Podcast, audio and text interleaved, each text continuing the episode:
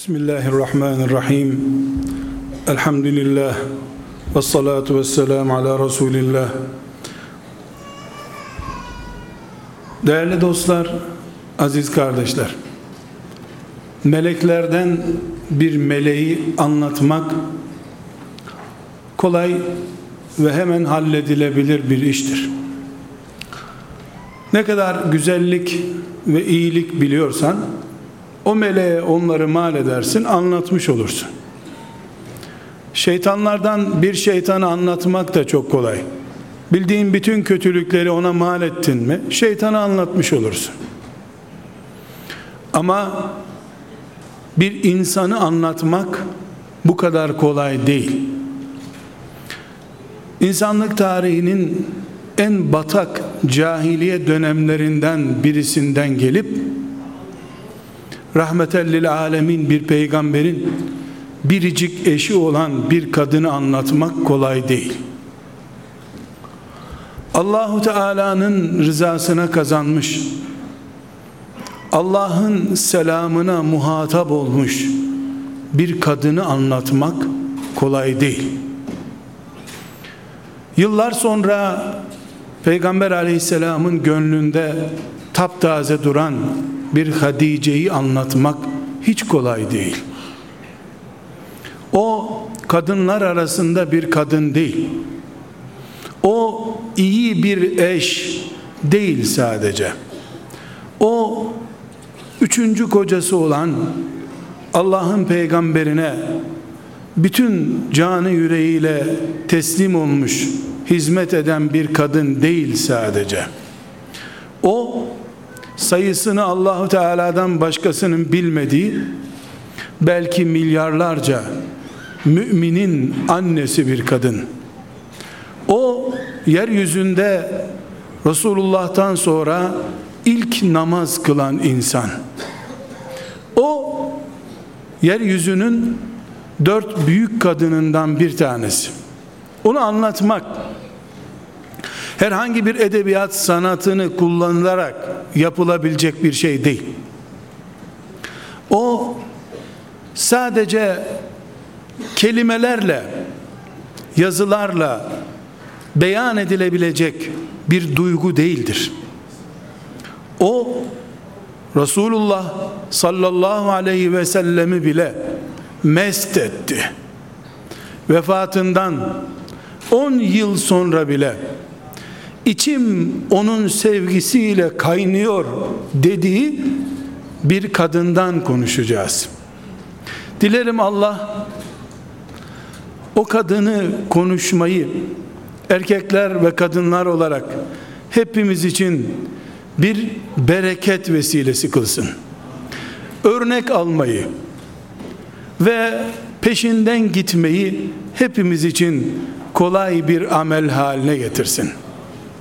Kardeşler söze başlamadan şu gerçeği tespit etmemizde yarar vardır. Ne Hatice'yi ne de Fatıma'yı ne de Aişe'yi sabahlara kadar oturup konuşmak asla bir ibadet değildir.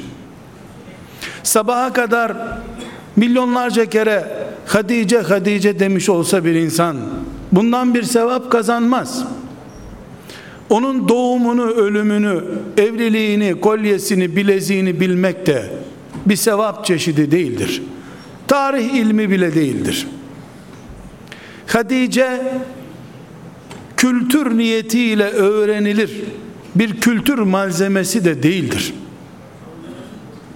O belki de hayatı hakkında bir sayfa dolusunu geçmeyecek çok az bilgi bildiğimiz bir kadındır. Onun ne kaşları, ne gözleri, ne de elbisesi veya düğünü, eşi, çocukları bize lazım değil.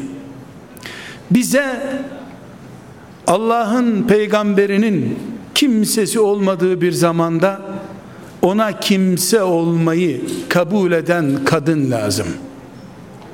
o garipliğin en zirvede olduğu ve insanların Resulullah sallallahu aleyhi ve sellemi mecnun gördükleri, başlarının belası, tefrikacı ve huzur bozucu gördükleri bir zamanda tek başına kalmaya razı olan, o erkeklerden önce erkek gibi davranan o kadın lazım.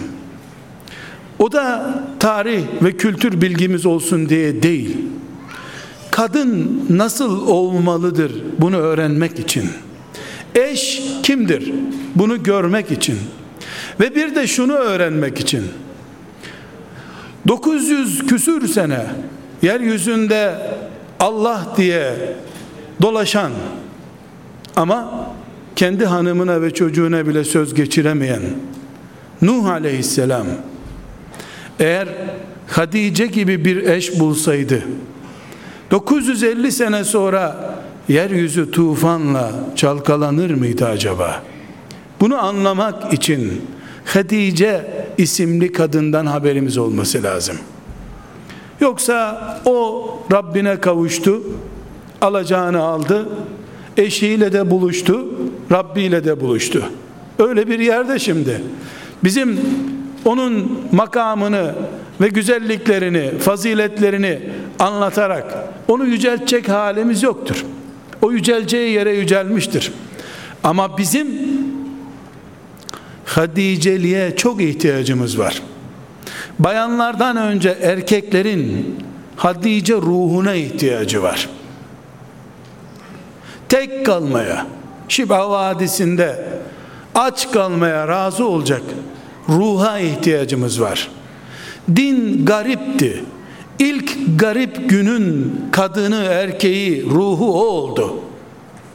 Din tekrar garip olduğu, Ebu Cehil'in yerini bankaların ve başka değerlerin aldığı bir zamanda garip kalan dine tesettürüyle cihad anlayışıyla, evlat yetiştirme anlayışıyla, medreseye çocuk yetiştirme anlayışıyla cevap verecek, gariplik zamanının mücahidesi olacak kadın ve erkek niteliğini kavrayabilmemiz için bize Hadice'nin bilgisi lazım. Burada ileriki dakikalarda inşallah tekrar edeceğim. Ama bir hakikati vurgulamamız lazım. Hepimiz Hadice Resul radıyallahu anhayı hatırlarken işte mağaradan inince aleyhisselam efendimiz ona destek verdi gibi bir duyguyla hatırlarız. İşte Efendimiz'e altı tane çocuk doğurdu diye hatırlarız.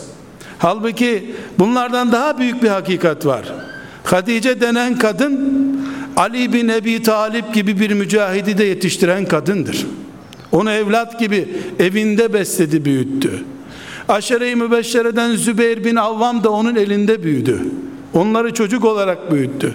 Zeyd bin Sabit radıyallahu anh'ı da büyüten odur. Sadece doğurduklarını değil, ümmetin önünde duran ve ümmetin en büyük mücahitlerini de yetiştiren medrese kadınıdır Hatice. Hatice'nin en büyük özelliği kocasına destek olduğu gibi ümmetin gençlerine de delikanlılarına da destek olan bir kadındır. Sadece Resulullah sallallahu aleyhi ve sellemin hanımı değil, Ali'nin analığı, Zübeyir'in analığı, Zeyd'in analığıdır radıyallahu anha. Ebu Talip Ali'yi bakamayacak kadar kalabalık ve fakir durumda olunca Ali'yi sahiplenip evlat olarak bakan da odur. Onu Resulullah aldı ama Resulullah sallallahu aleyhi ve sellemin bütçesi de Hatice'nin bütçesiydi. Dolayısıyla biz burada bir medrese kadınından konuşuyoruz. Bir infak kadınından konuşuyoruz. Bir mücahideden, bir sabır dağından konuşuyoruz. Bunun için büyüklerin, fazilet sahiplerinin anıldığı yerde huzur ve bereket, rahmet olacağı gibi çok güzel bir medrese eğitimi de bir örnekleme imkanı da bulunacağından dolayı hepimiz Hatice radıyallahu anhayı ashab-ı kiramdan bir kadın Resulullah sallallahu aleyhi ve sellemin hanımlarından bir hanım cennetlik kadınlardan bir kadın olarak değil bugün muhtaç olduğumuz örnek şahsiyetin en mükemmel örneği olarak karşımızda duran ve Allah'ın razı olduğu Cebrail'in peşinde dolaştığı bir kadın olarak hepimiz Hadice binti Hüveylid isimli kadını tanımak zorundayız. Yoksa Hadice gibi nice kadınlar dünyadan geldi geçtiler. Onları örnek almak ve onlardan kendimize ders, ruh çıkarmadıktan sonra onların büyüklüğü bizi büyütmüyor. Değerli kardeşler, Hadice radıyallahu anha Resulullah sallallahu aleyhi ve sellem Efendimizin biricik hanımı. Dolayısıyla biz onu konuşurken söze Resulullah ve evlilik kelimesinden başlamamız lazım. Resulullah sallallahu aleyhi ve sellemin evliliği hakkında bilgi sahibi olmamız lazım ki o ailenin içerisinde Resulullah sallallahu aleyhi ve sellem Efendimizin nikahlayıp beraber yatak odasına girdiği 11 hanımının birincisi olan Hatice radıyallahu anhayı tanıyabilmiş olalım. Önce hangi eve gelin olarak girdi? Kardeşler Resulullah sallallahu aleyhi ve sellem Efendimizin kadınlarla ilişkisi yani evlilik ilişkisi ev hayatı dört başlık altında incelenebilir. Birincisi 25 yaşına kadar olan dönemidir ki bu dönem bekar olarak geçmiştir. 25 yaşından 50 yaşına kadar olan kısmı da yani 25 yıllık zamanı yaklaşık olarak gün ve takvim olarak e, böyle zikredeyim 25 yıllık zamanı 50 yaşına kadar olan zamanı da sadece Hadice radıyallahu anha ile evli geçirdiği bir hanımının bulunduğu zamandır. 38 yıl evli olarak Resulullah sallallahu aleyhi ve sellem Efendimiz 38 yıl evli olarak yaşadı. Bunun 25 yılını sadece Hadice annemizle paylaştı. 50 yaşından 60 yaşına kadar olan 10 yıllık zaman zarfında da 10 kadınla daha evlendi.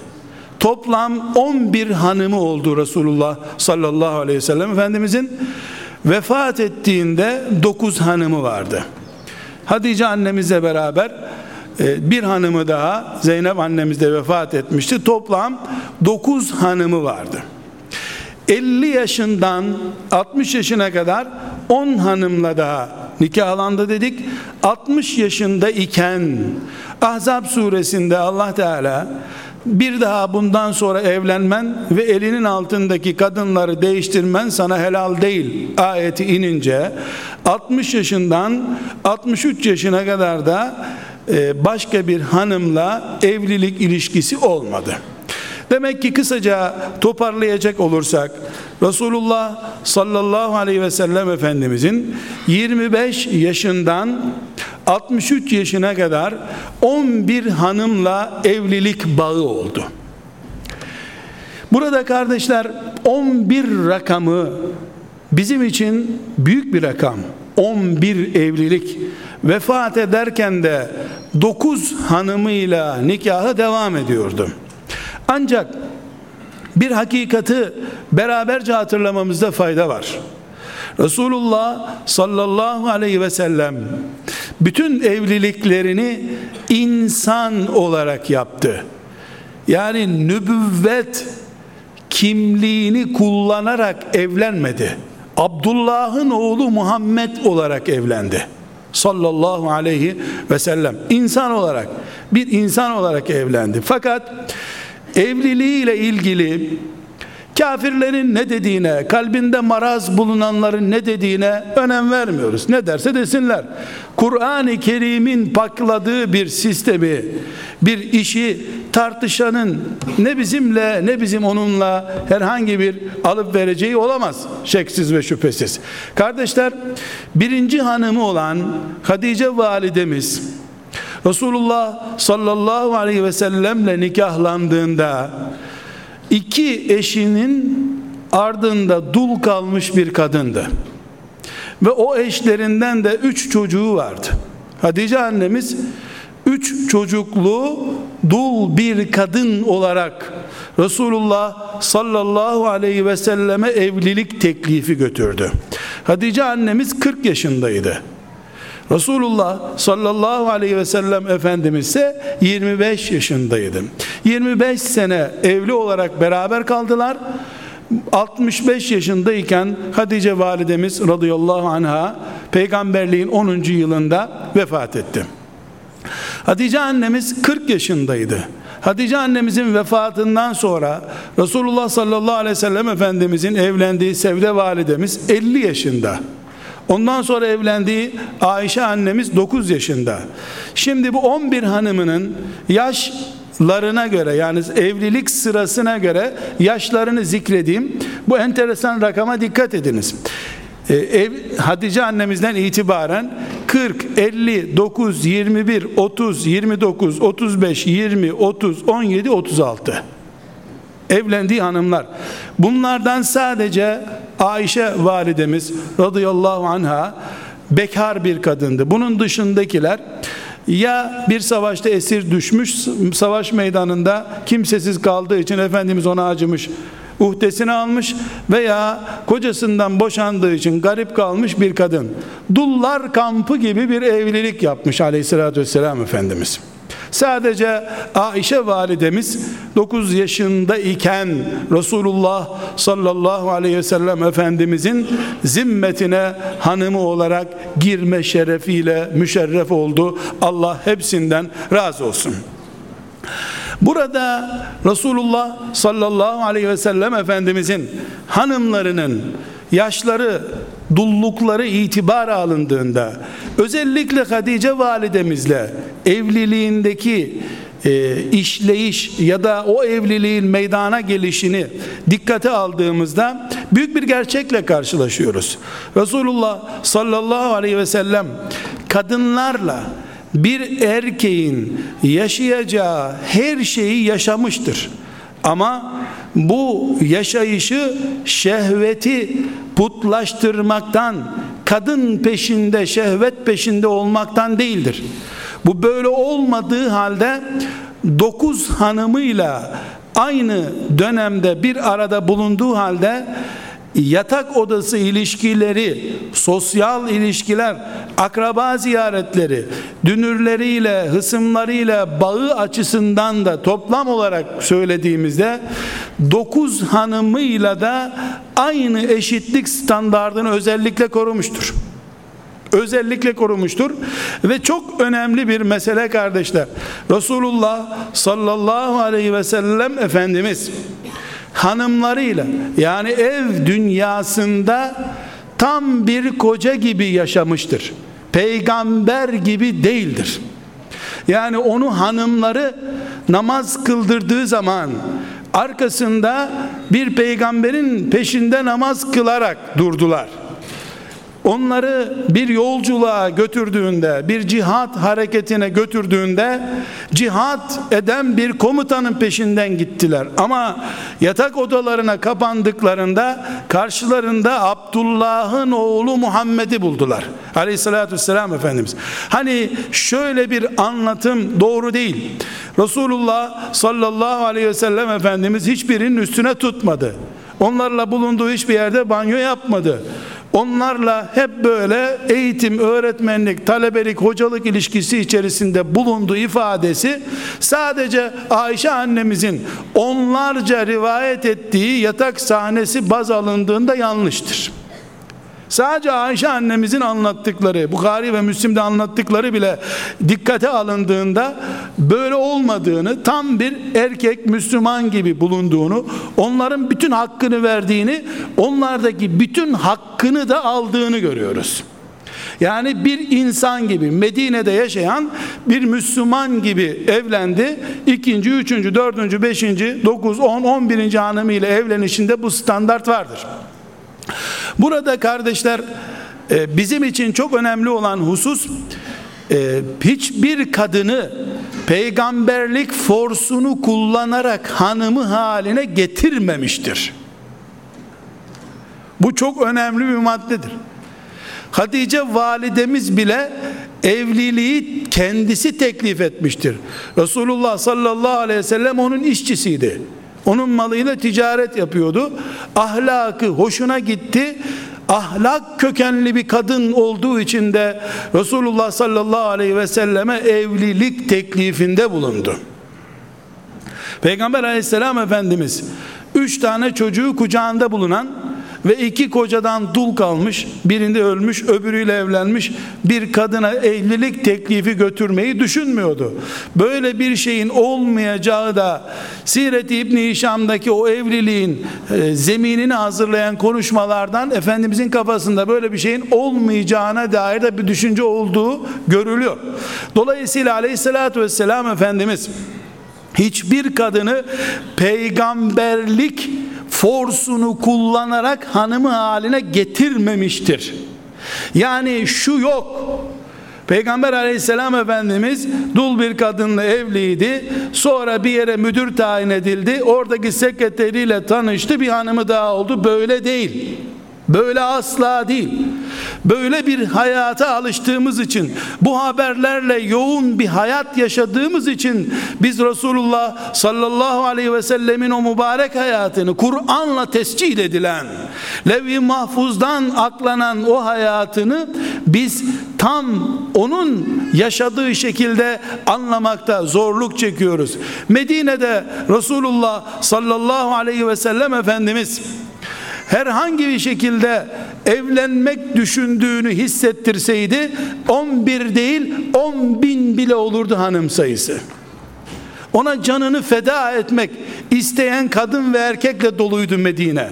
Ama Resulullah sallallahu aleyhi ve sellem Efendimiz Allah'ın kurduğu planın üzerinden yürüyen bir peygamber olduğu için nefsiyle ilgili herhangi bir şartı veya zevki, arzuyu nübüvvet görevinin önüne geçirmek gibi bir meyli olmadığından biz kat'i bir şekilde yüreğimizden inanarak evlendiği, nikahladığı hanımlarıyla herhangi bir su istimal neticesi bir evlilik olmadığına iman ediyoruz. Elhamdülillah. Kardeşler Resulullah sallallahu aleyhi ve sellem Efendimizin evliliğiyle ilgili hepimiz için çok önemli bir hakikat daha var. O da şudur. Resulullah sallallahu aleyhi ve sellem Efendimiz sadece sadece Medine'de hicretin ikinci senesinden vefat ettiği 10. senesine kadar 8 yıl içerisinde 63 adet savaş yönetmiştir. İçinde Yahudilerin ve müşriklerin bulunduğu, putperestlerin bulunduğu bir toplumu sıfırdan kurmuş medeniyet haline getirmiştir. Kur'an-ı Kerim'i 23 yılda insanoğlunun beynine enjekte eden bir eğitim sistemini yürütmüştür. Kendi kurduğu medeniyet olan ashabın medeniyeti içerisinde bile büyük sorunlar oluşmuş. Bu sorunlarla bizzat kendisi uğraşmıştır. Günlerce, aylarca evinde yemek pişmeyecek kadar zor, kıtlık ve baskılı yıllar yaşamıştır. Bütün bu bildiğimiz şeylerin yanında evi ile ilgili hiçbir eksiklik de göstermemiştir. Hiçbir hanımı ilgisizliğinden şikayet etmemiştir. Hanımlarıyla ilişkisini nöbet usulü takdir etmiş Enes İbni Malik'in rivayet ettiği bir hadisten öğreniyoruz ki 9 günde bir bir hanımı ile buluşurdu diyor. 9 günde bir. Yatsı namazına kadar hanımları bir evde toplanırlar. Ondan sonra aleyhisselam efendimiz yatsıyı kılıp eve geleceği zaman hepsi gider. O nöbetçi kimse orada kalır. Böyle bir hayat yaşamış. Yani peygamber aleyhisselam efendimizin evliliği nübüvvet görevi içinde ezilmiş gitmiş bir evlilik değildir. İş yoğunluğu, vakıf görevi yoğunluğu, sosyal hizmetler yoğunluğu kusurlu bir koca yapmamıştır onu. Aleyhissalatu vesselam Efendimiz. Hiçbir hanımının bu konuda bir şikayeti yoktur. Kaldı ki bir önemli boyutu daha var. Aleyhissalatü vesselam Efendimiz çok değerli başlarında Hatice validemizin bulunduğu çok değerli 11 kadınla nikahlandı ama bütün bu değere rağmen Allah'ın sevdiği o mübarek kadınlar olmalarına rağmen kadının erkeğe yaşattığı sıkıntıları Resulullah sallallahu aleyhi ve selleme yaşatmışlardır. O da kadın dırdırı çekmiştir bizim ifademizde. O da evine gidemeyip mescitte oturup kadınlarını protesto edecek kadar canı sıkılmıştır. Kur'an'la sabit şeyleri konuşuyoruz. Kumalık kavgasının alasını yaşamıştır.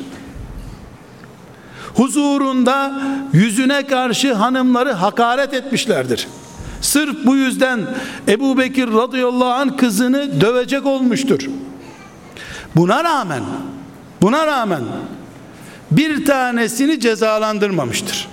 Hanımlarını herhangi bir şekilde taciz edip tahkir edip işte kadınlar böyle zaten dememiştir. Bütün buna rağmen bu onların gösterdikleri kadınlık reflekslerine rağmen o erkeklik delikanlılık refleksi göstermemiştir. O ahlakı ile muamele etmiştir. Kadınlık ahlakına karşı bile kadınlar arasında yaygın olan o kadın düzeyindeki ahlaka bile Cebrail'den gördüğü eğitimle cevap vermiştir sallallahu aleyhi ve sellem Efendimiz. Burada kardeşler onun hanımlarıyla olan ilişkilerinden söz edersek sevgili anamıza laf kalmaz, söz kalmaz. Bu sebeple sadece uç noktalardan örnekler vererek yetiniyorum. Aleyhissalatü vesselam Efendimiz herhangi bir şekilde hanımlarının ezilebileceği bir kısıtlama yapmamıştır. Aç kaldığı için onların da yemeğini kısmak zorunda kalmıştır. Kendisi ayakta duramayacak kadar, yüzünün rengi solacak kadar aç kaldığı için evine bir şey götürememiştir. Ama arkadaşlarıyla muhabbet ettiği için hanımlarını yalnız bırakmamıştır. Kadınlar 11 hanımı da Resulullah sallallahu aleyhi ve sellem Efendimiz'den doyasıya kocalık görmüşlerdir. Burada sadece bir örneği ayrıntı olarak zikretmek istiyorum. İnşallah bizim de şefaat görmemize vesile olur. Bir de ailelerimize örnek olmasına, ev ilişkilerimize örneklik oluşturmasına vesile olur inşallah. Ayşe validemiz radıyallahu anha hanımlarının en genci, en zekisi, biraz da en şımarığı gibi durduğu için onun daha fazla yani çok uzun da yaşamış Efendimiz Aleyhisselam'dan sonra çok uzun yaşamış. Onun bu farklılıkları hanımlarıyla, ailesiyle ilgili ilişkilere dair bilgilerin bize daha çok gelmesi, onun lisanıyla, onun ağzından daha çok gelmesine vesile olmuş. Ahmet bin Hanbel'in müsnedinde anlattığı bir olay var. Efendimiz sallallahu aleyhi ve sellemin onunla şakalaşıp şakalaşmadığını, onu nasıl sevdiğini merak etmişler, sormuşlar. O da bir örnek vermiş. Demiş ki sofrada et yediğimiz zaman kemiğini et, eti kemiğinden güzelce yerdim. O kemiği elimden alırdı. Benim dişlediğim yerleri bulup oraları tekrar dişleyerek bana sempatisini gösterirdi diyor. Birbirlerinin ağzına çatal koymalarından bahsetmiyoruz. Bunu et düşkünüydü, eti çok severdi, ondan mı yaptı diye bir soru olmasın diye. Sonra diyor ki ben ne zaman su içsem kalan kısmını tasını alır, dudağımı değdirdiğim yeri bulur, dudağını oraya değdirerek içerdi diyor. Sonra da bir ilave daha yapıyor. Üstelik de benim aybaşı günlerimdi böyle olduğu zaman diyor. Ki genelde erkekler hanımların bu tür günlerinde hanımları bir, bir miktar tiksinirler. Yani hanım o gün temiz olmaz, güzel kokmaz düşünür erkekler. Ayşe validemiz bu noktaya varıncaya kadar ev ilişkilerinden, onun kocalık ve aile standardından bize örnekler veriyor. Allah ondan razı olsun. Kardeşler 11 hanımının birincisi Hadice binti Hüveylid radıyallahu anha validemizdir. Müminlerin annesidir. Hepimizin bildiği hakikatler var. Hadice validemiz ilk mümindir. Yeryüzünde ilk la ilahe illallah diyen kadındır. Hiç tartışması yok bunun. Erkeklerden ilk kimdir sorusunun cevabında bir nebze tartışma olabilir. Ebu Bekir midir Ali midir tartışılabiliyor. Ama ilk iman eden, ilk Allah'ı kabul eden kadın Hadice'dir. İlk İslam için çıkarıp hayır yapan, malından infak eden Hadice radıyallahu anhadır. İlk sadaka veren kadındır. Ne Ebu Bekir, ne Abdurrahman İbni Avf onlar değil. İlk sadakayı kullanan kadın Hadice'dir. Resulullah sallallahu aleyhi ve sellemin zevcesi, hanımı olduğu için vahiy ilk defa onun evindeyken Hadice'nin yorganı ile örtünen Resulullah sallallahu aleyhi ve selleme indi ya eyyuhel müddessir oradaki yorgan ey yorganına bürünen kadın diyor ya o yorgan Hadice'nin yorganıdır Dolayısıyla Kur'an'ın ilk okunduğu ev Hadice'nin evidir. Çünkü Resulullah sallallahu aleyhi ve sellem Hadice'nin evinde yaşıyordu. Hadice'nin evindeydi. Efendimiz ilk ayetlere Hıra'dan sonraki ilk ayetlere muhatap olduğunda bu ayetleri Cebrail aleyhisselam ilk defa Hadice radıyallahu anh'ın evine getirdi. İlk defa imanla nurlanmış ev Hadice'nin evidir radıyallahu anha ilk defa Resulullah sallallahu aleyhi ve selleme namaz farz olmadığı halde sadece nafile olarak Resulullah sallallahu aleyhi ve sellem bir pazartesi günü namaz kılmaya başladı. Resulullah'tan sonra ilk namaz kılan Hadice binti Hüveylid'dir. Radıyallahu anha ve sabır kavramını, sabrı ilk defa kullanarak Allah'ın rızasını kazanan kadın Hadice'dir. İlk erkekte, kadında ilk insan odur. Çünkü Resulullah sallallahu aleyhi ve sellem Efendimizin e, ilk defa karşılaştığı vahiy yüküne karşı kendisini zor durumda hissedip korktuğunu, ürktüğünü söylediği zaman ona sabrı tavsiye eden ve mücadelesine devam etmesini tavsiye eden odur. Kardeşler burada sadece bir kadının fedakarlıklarından filan konuşmuyoruz. Ücreti ahirete ertelenmiş bir mücahideyi konuşuyoruz. Dünyada hiçbir nimet, hiçbir fetih, hiçbir müjde alamadan Ebu Cehilli bir toplumdayken ölüp gidip sevabı ahirete kalmış Allah'ın veli kullarından birisinden söz ediyoruz. Ama akıllı mı akıllı? Deha bir kadın. Efendimiz Aleyhisselam bir defasında Cebrail Aleyhisselam'ın kendisine sık sık gelmesi üzerine ilk günlerden söz ediyoruz. İbn Hişam'dan naklettiğim bir olay bu. Ee, yahu bu şeytan mıdır melek midir bunu anlayamadım demiş. Efendimiz sallallahu aleyhi ve sellem Hatice validemiz de gel yanıma demiş. Otur bakayım sağ dizime demiş. Sağ dizine oturmuş. Görüyor musun onu demiş. Görüyorum gene demiş. Kalk sol dizime otur demiş. Sol dizine oturtmuş Efendimiz'i.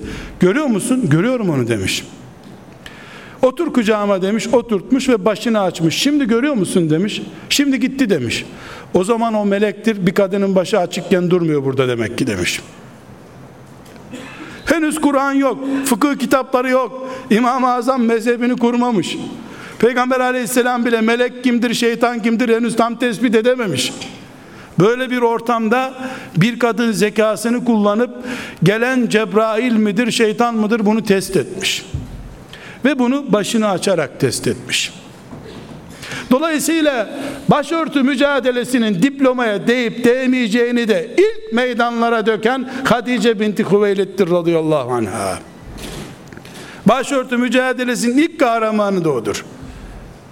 Kardeşler biz Hadice radıyallahu anhayı sürekli Hıra Dağı'ndan sonraki günlerde hatırlıyoruz. El hak doğrudur. Efendimiz Aleyhisselam'a o desteği 23 yıl Resulullah sallallahu aleyhi ve selleme yetecek bir enerji olmuştur. Korkma. Allah seni utandırmaz. Sen akrabana iyi davranan bir adamsın. Ahlaklı bir insansın. Allah seni utandırmaz demiş. Bu da bir mantık ürünü. Zekayı ve dehayı gösteriyor. Ya nedir bu çektiğimiz? Seni nereden buldu bu filan demiyor.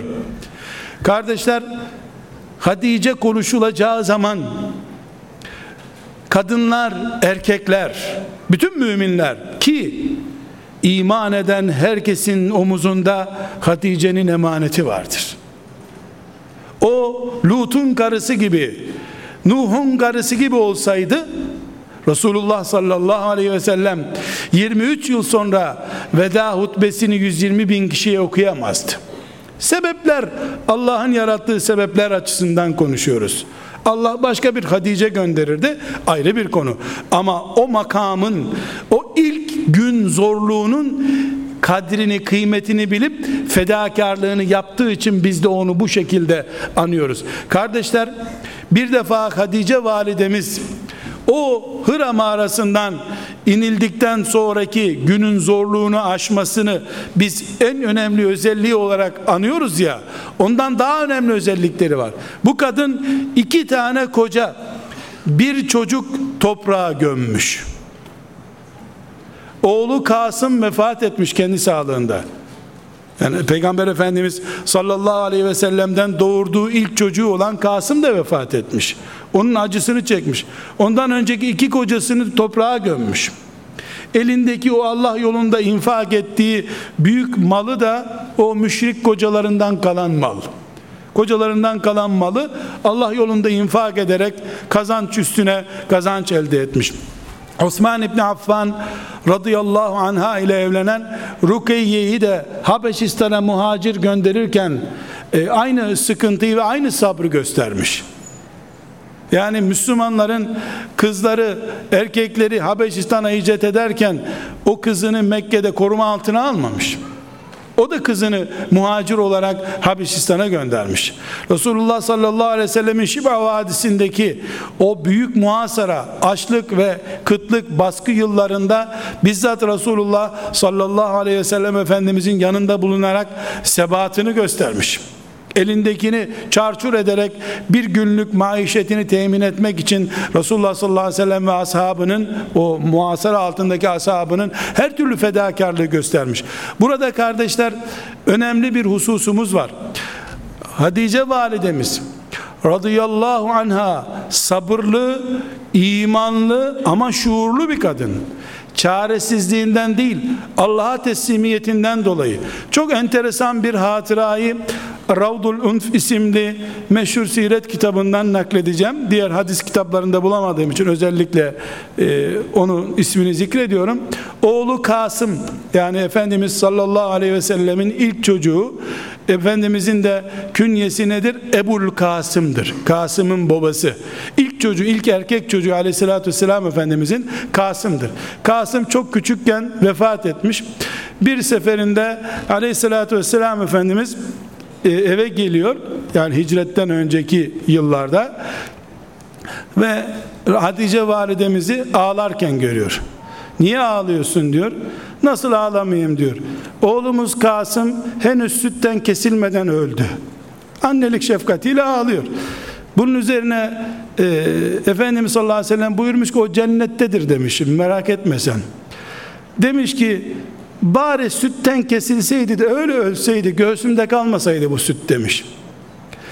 Efendimiz de buyurmuş ki Hatice demiş sen biliyor musun o cennette sütünü içmeye devam ediyor demiş.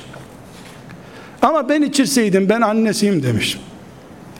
Efendimiz Aleyhisselam buyurmuş ki o zaman istiyorsan Allah'a dua edeyim sana oğlunu cennette göstersin şimdi demiş. Burada bir kadın karşımıza çıkıyor ki bu teklifin karşısında kim olduğunu ve biz onu asırlar sonra işte Hıra'dan indiğindeki desteğiyle beraber bir sürü sebeple daha dehşetle ve tazimle anışımızın sebebi olan kimliği ortaya çıkıyor. Hayır. Onun cennetteki sesini duymaktansa Resulullah'a inanırım yeter bana diyor. Sana dua edeyim Allah çocuğunun göstersin cennette. Yani bu sütten mahrum değil merak etme diye. Yok bu bir tür Resulullah'a inanmamak gibi sonuç doğurabilir. Hayır, Resulullah'a inanmak daha değerli benim için. Bu imandan söz ediyoruz. Allah ondan razı olsun. Onun bu kimliği Resulullah sallallahu aleyhi ve sellem Efendimiz'i ona bağladı. Mekke fethedildiğinde kardeşler çok enteresan. Bildiğimiz gibi Mekke, o Mekke'nin ağaları, o müşrikler, o zengin adamlar Efendimizin ayağına döküldüler. Ne yapacaksın bize şimdi diye verilecek kararı heyecanla beklediler. Evlerini Peygamber aleyhisselama açtılar. Ashab-ı kiram o terk ettikleri evlere yeniden kavuştular. Efendimiz sallallahu aleyhi ve sellem 15 gün kadar Mekke'de kaldı fetihten sonra. 15 tane değil her gün 100 tane evde misafir kalacak kadar onu misafir etmek isteyen ev bulunduğu halde Cennetül Mualla diye isimlendirilen Hatice validemizin bulunduğu mezarın yanı başında bir çadır kurarak orada kaldı. Hiç kimse de ya Resulallah burada niye durmak istiyorsun sen evimize gel diyemediler. Fetihten önceki Hatice'yi fetihten sonra unutmuş olmayı kendisine yakıştıramadı. O ilk gösterdiği vefanın karşılığını 10 sene sonra 20 sene sonra buldu. Allah'tan bulduğunun o cennette bulacağının dışında Resulullah sallallahu aleyhi ve sellem'den bir insan olarak da buldu. Ayşe validemiz diyor ki bir defasında yaşlı bir kadın ziyaretimize geldi. Efendimiz sallallahu aleyhi ve sellem de kimsiniz diye sormuş. Ben filancayım. Bir kabileden bir kadın. O nasılsınız? Ne var ne yok? Ne ediyor? Bizden sonra bir sıkıntınız oldu mu diye muhabbet etmiş onunla. Kadın da ya Resulallah beni boş ver ben iyiyim sen nasılsın demiş. Ben ben de iyiyim ne ediyorsun derken Efendimiz sallallahu aleyhi ve sellem kadını selametlemiş gitmiş. Ayşe validemiz sonra demiş ki ya Resulallah demiş bu kadar yaşlı bir kadınla bu muhabbetinin sebebi neydi demiş. Ayşe bildiğin gibi değil. Bizim Hatice'nin arkadaşlarından da o vefakarlık iman gereğidir demiş. Kadınla bir alakası yok. Görünce tanıyamamış onu zaten. Kadının verdiği bilgilerden Hatice'nin eski arkadaşlarından olduğunu anlamış o Hıra'dan sonraki vefanın karşılığı Medine'de de vardı. Aleyhissalatü vesselam Efendimiz onu yalnız bırakmadı. Bunun için üç hakikat bütün Müslümanların hepsinin zihninde olması gereken bir hakikattir. Bir, yeryüzünde Allah'ın yarattığı kadınların en şereflisi dört kadındır. Bunlardan biri Hatice validemizdir. Biri Meryem validemizdir. Diğeri Fatıma radıyallahu anha validemizdir. Öbürü de Firavun'un karısı Asiye'dir. Filan şeyhin kızı kutupmuş, takınmış, tezgahmış, bir yıldızmış anlamam ben. Dört kadın dünya kadınlarının efendisidir. Hiçbir kadının bunlardan daha üstün olması mümkün değil. Çünkü bunlar göklerden tescil edilmiş, levh-i mahfuza kaydedilmiş kayıtlardır. Dünya kadınlarının en değerlisi Hatice validemizdir. Bunların hangisi daha değerlidir çok önemli değil. Resulullah sallallahu aleyhi ve sellem Efendimiz böyle bir dört tane diye seçim yapmış. Başka bir tercihinde Resulullah sallallahu aleyhi ve sellem Efendimiz bir başka tercihinde e, Asiye için o göklerin kadını Hatice için de yeryüzünün kadını demiş. Ama her halükarda Hatice validemiz Havva annemizden doğmuş, yaratılmış, kıyamete kadar gelecek bütün kadınların ilk dördünden bir tanesidir vefasından, ahlakından, infakından, imanından hangisinden olup olmadığını biz bilmiyoruz.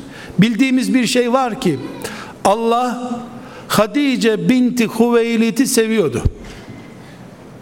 Bir şey daha biliyoruz. Resulullah sallallahu aleyhi ve sellem Efendimiz Hadice'yi ölünceye kadar sevdi. Bir defasında Efendimiz Aleyhisselam için bir hayvan boğazlanmış, hayvan kesilmiş. Bunu Aleyhisselatü Vesselam Efendimiz evine getirmişler. Adeti üzere bir butunu almış, üç butunu da dağıtın demiş. Sonra tam götürüleceği zaman etler, şu butu da demiş Hatice'nin arkadaşlarına götürün. Hatice öleli tam 12 sene olmuş. 12 sene sonra Hatice'nin arkadaşlarına hediye gönderiyor. Ayşe annemiz radıyallahu anha diyor ki bunun üzerine dayanamadım.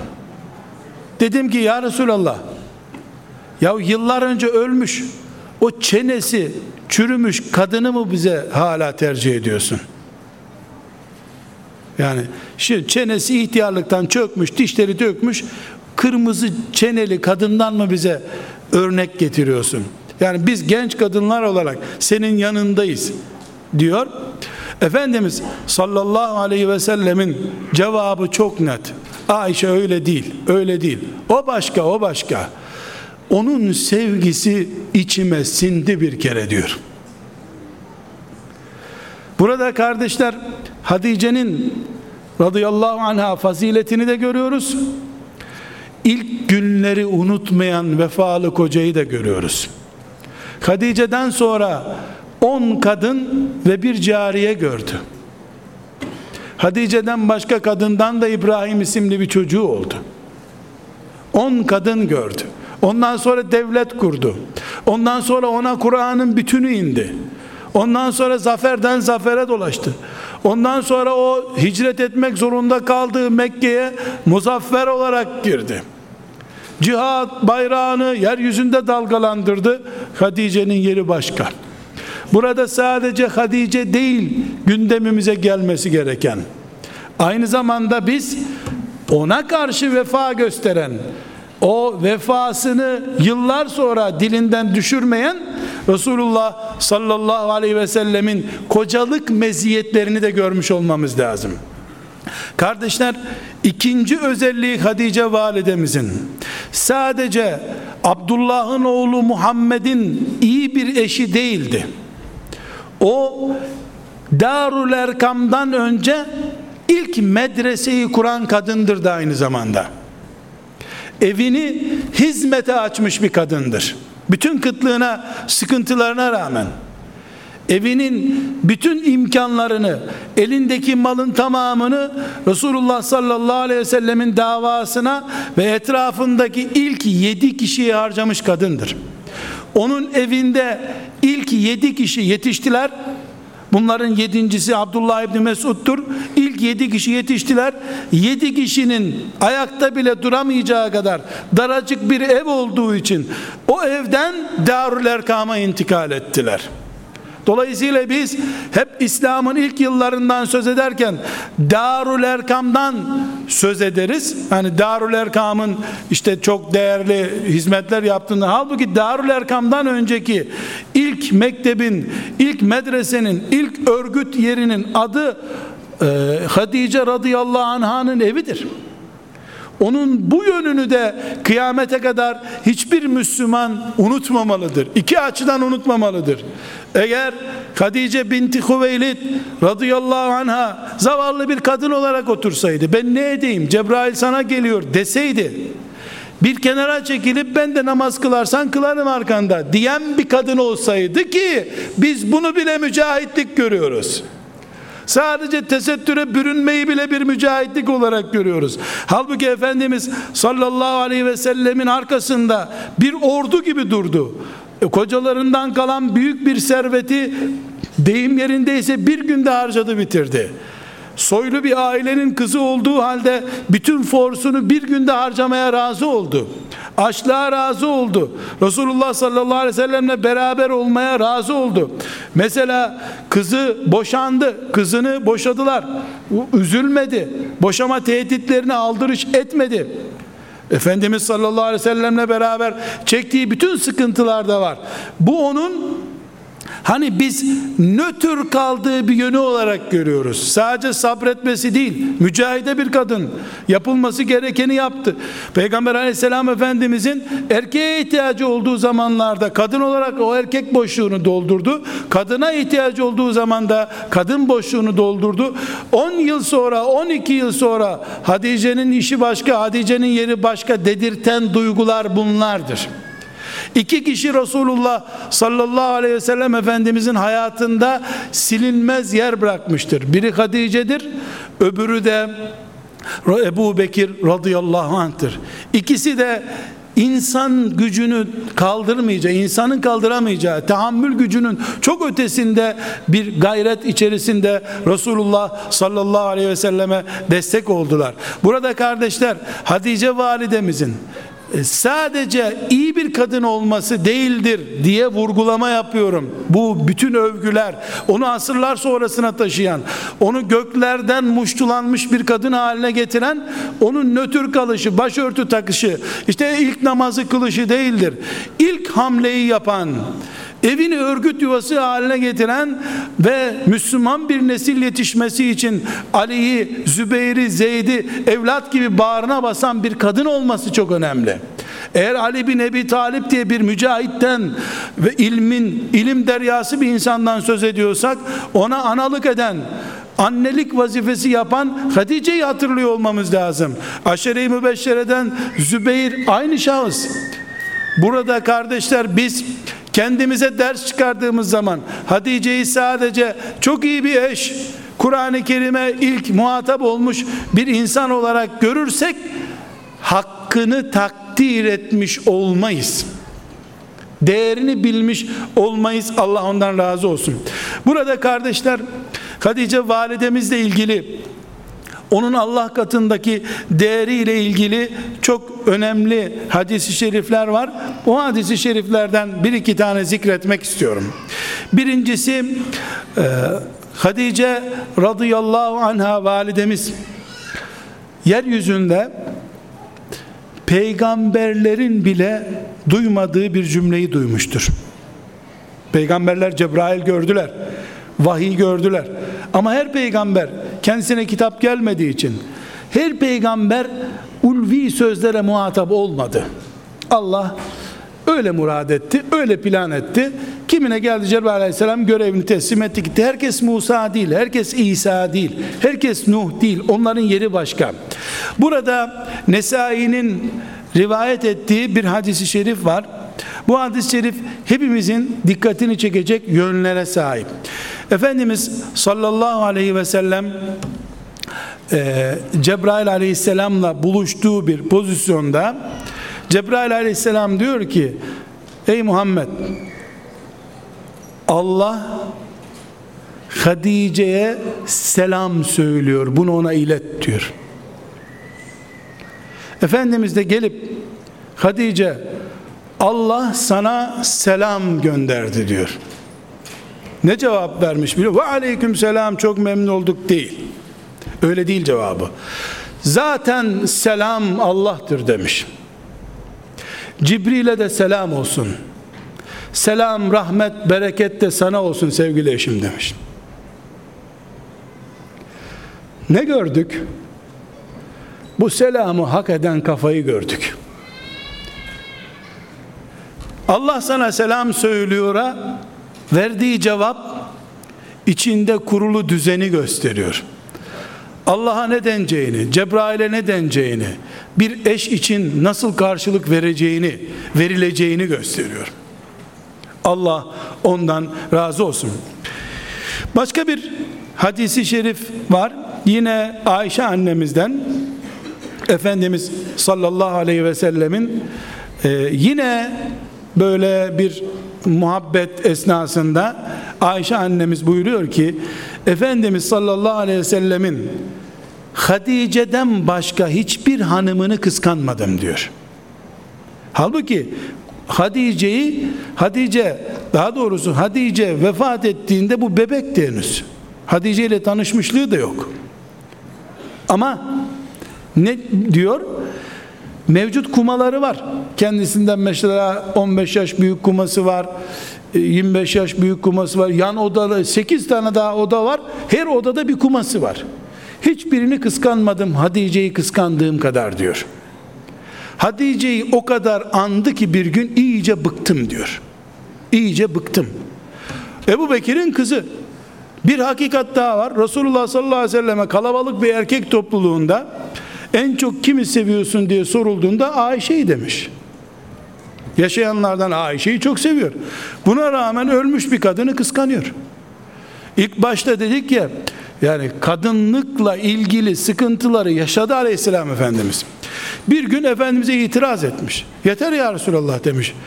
Bu dişleri dökülmüş kadını niye anıp duruyorsun aramızda demiş.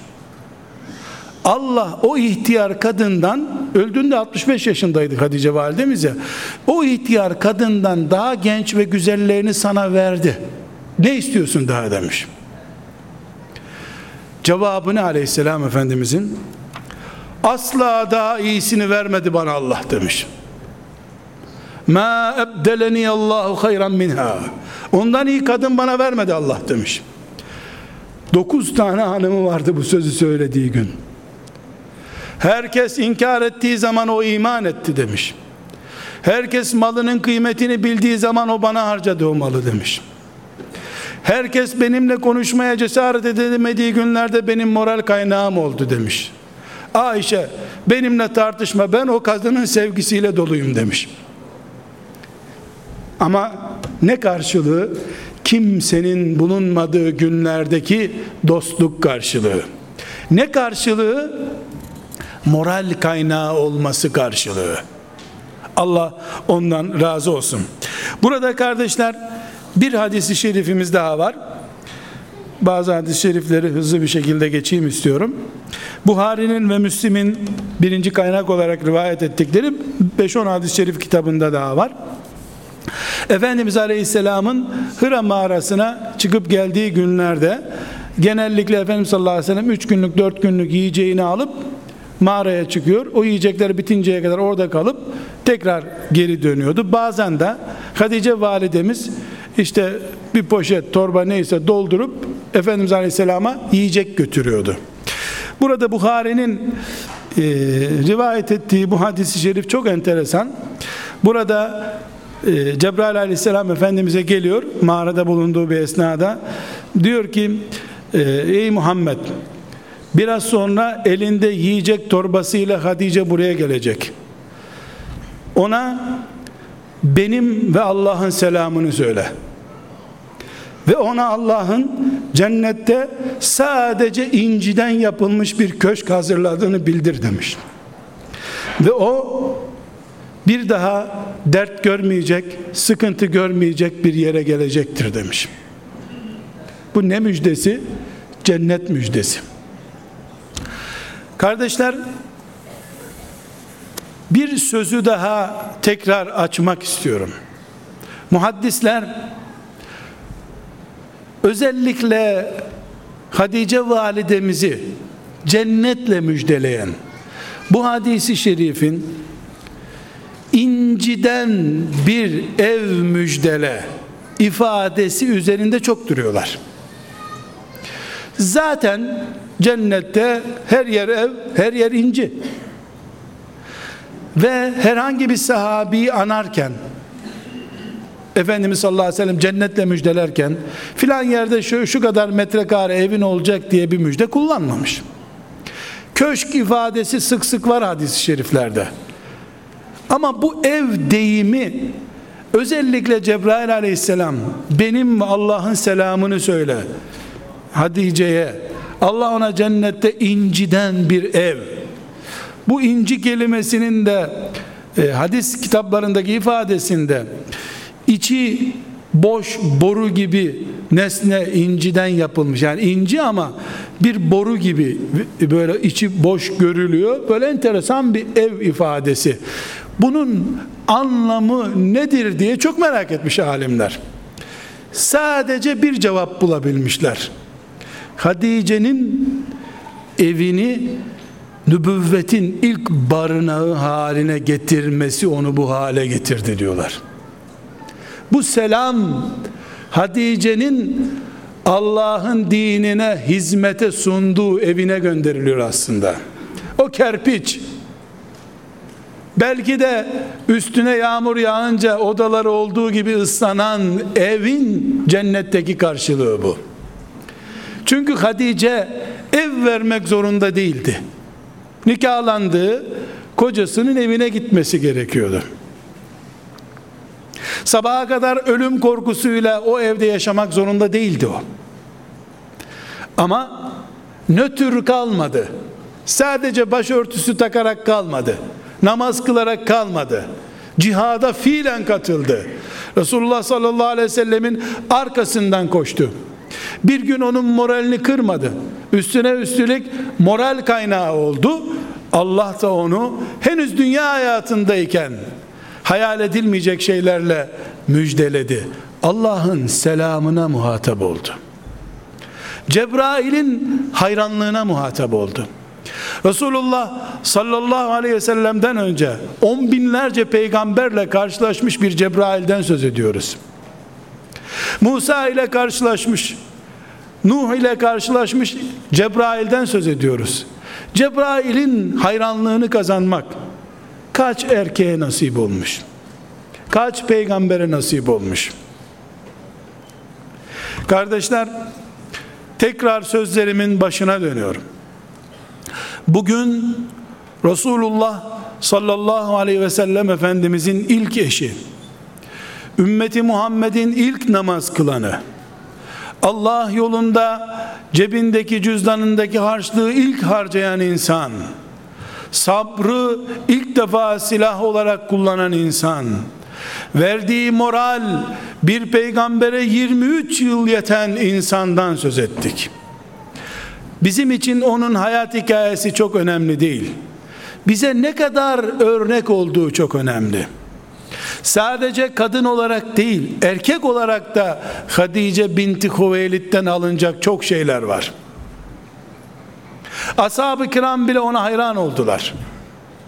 Yıllar sonra, 10 yıl, 12 yıl sonra, hatta 13 yıl sonra, 13 yıl sonra hala ona tutkun olduğunu, ona ait aşkın hala damarlarında gezdiğini söyleyen Resulullah sallallahu aleyhi ve sellem onun iki koca görmüş vücuduna hayran değildi herhalde.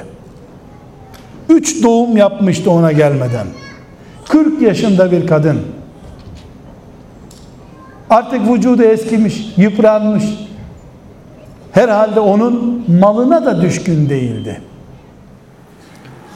Ama eğer Hatice'sini bulmasaydı Resulullah sallallahu aleyhi ve sellem Efendimizin işi daha zordu. Ömer bile Ömer bile o cesaretiyle o yüreğiyle Medine'ye hicret etti. Sadece Ebu Bekir ve Hatice hiçbir zaman bırakmadılar Resulullah sallallahu aleyhi ve sellem'i. Burada kardeşler elbette hicret de Allah'ın emriydi. Ömer o emre ittiba etti ayrı bir konu ama niye Ebu Bekir'e sen de git demedi? Ebu Bekir'in yeri başkaydı çünkü. O yol arkadaşı. Hadice de iyi bir yol arkadaşıydı. Bir nokta daha var kardeşler.